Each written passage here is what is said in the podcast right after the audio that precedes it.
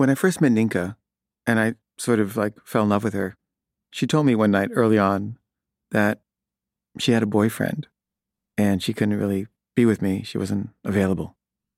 And I was I was devastated. I remember spending a weekend in bed listening to Kate Bush albums and just processing my grief. I loved her so much. I so wanted to be her boyfriend. And it turned out he wasn't her boyfriend. He was just this guy that she really liked. And his name was John. And uh, Ninka and I did eventually get together, and uh, we were a couple. But the whole time, she had a crush on that guy, John. And, you know, I understood that. And at one point, they were talking, and somehow it was decided that they would have sex. And she told me this, and I was like, okay, I'm okay with that. You can have sex with this guy. And she said, well, yeah, but I don't want you there. I don't want you around. Because we lived together. We lived in the same uh, apartment, uh, you know, with other roommates. There were a bunch of us. And, and we each had our own room. But, you know, I was just two doors down. I was like, well, would you want me to leave town so you can have sex with this guy? And she was like, yeah. I was like, okay, fine. I guess I could go visit Teddy and Bob in Northampton. And she was like, yeah, do that.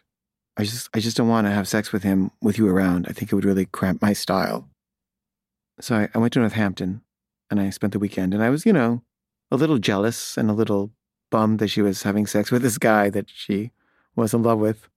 But, you know, I was okay with it. And, you know, I understood and I accepted it. And they had sex. And she said it wasn't great.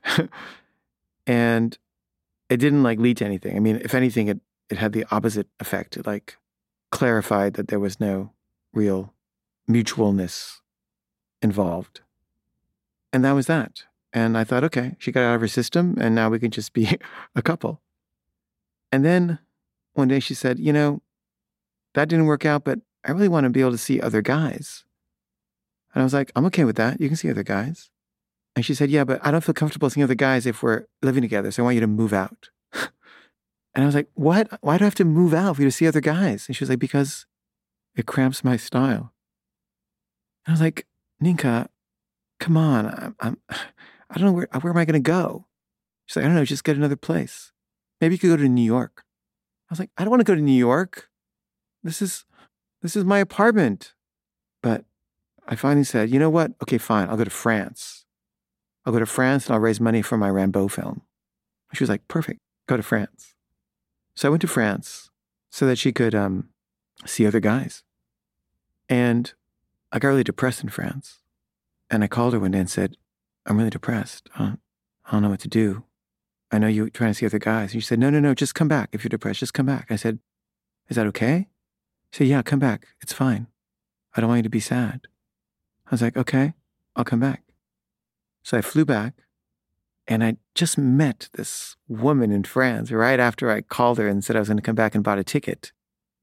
And I really liked her. But I came back because I had a ticket and Ninka said to come back. And when I got back, I thought I would, you know, stay at the apartment with her. And she said, You can't stay in the apartment. I said, What? You said to come back. She said, Yeah, but not in this apartment. I said, Well, why can't I? She said, Because I'm seeing somebody. And I said, Ninka, why didn't you tell me that on the phone when I called you? She said, Because I didn't want to, I didn't want you to feel bad. You seemed really depressed. I didn't want to make it worse. And I said, Ninka, if I'd known, I would have stayed. So well, I'm sorry. I, I was trying to be nice. And I was like, well, where am I going to live? She said, I don't know, get another apartment. So I got another apartment, and Isabel, that woman in France, sent me this tape in the mail. And it was a tape of her crying and talking about how much she loved me and was in love with me.